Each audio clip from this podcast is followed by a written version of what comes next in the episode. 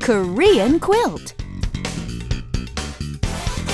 Hey, everybody, thanks for joining us. I'm Anna. And I'm Richard, and you're listening to Well, it's been a whole series of work related phrases on Korean Quilt recently, hasn't it, Richard? It has indeed, Anna. We've learned how to say someone's not working today. 오늘은 근무 안 해요. And we've learned how to say someone's already work left for the day. 벌써 퇴근했어요. So today we thought we'd change it a little and tell you how Koreans say to come back another time. Hmm, for example, you go to a store, but it's not open yet.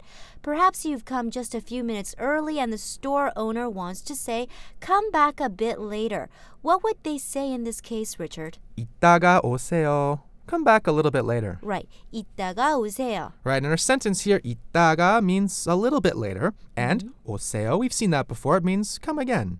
So, 이따가 오세요. Okay, now this isn't the only way to say this, right? No, it isn't. Another very, very, very similar expression is 이따 다시 오세요. Okay, 이따 다시 오세요. And this last phrase, 이따, is later, while 다시 오세요 means come again. So let's run over these two expressions once more, shall we? I think we can get the hang of it. Okay, come back a little bit later. 이따가 오세요. 이따가 오세요. 이따가 오세요. 이따가 오세요. And come again later. 이따 다시 오세요. 이따 다시 오세요. 이따 다시 오세요. 이따 다시 오세요. And with that, we must bid farewell to our listeners for now. But make sure you come again to Korean Quilt tomorrow, people. 이따가 오세요. Okay, 이따 오세요. Bye bye. See you then.